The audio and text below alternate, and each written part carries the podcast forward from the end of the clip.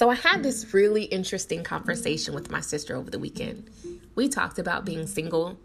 We talked about the celibacy part of it all. We talked about um, creativity. You know, because a lot of times when you think about being single, you think about, am I content?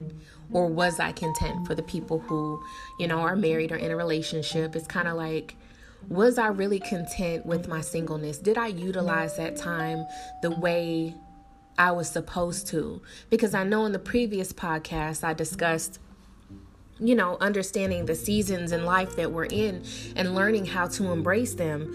But, you know, when you really think about being content within your singleness, it's like, okay, with this sexual frustration and understanding the more that you learn about the energies, the sacral chakra is the center of creativity.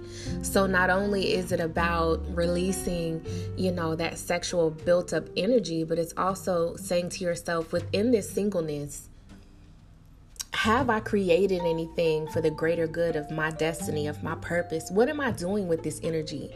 Am I sitting complaining about why I don't have what maybe I'm not supposed to have in this season?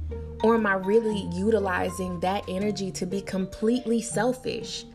I don't have to worry about anybody else but me. So, what am I really wanting to create with my life? What am I wanting to bring into fruition?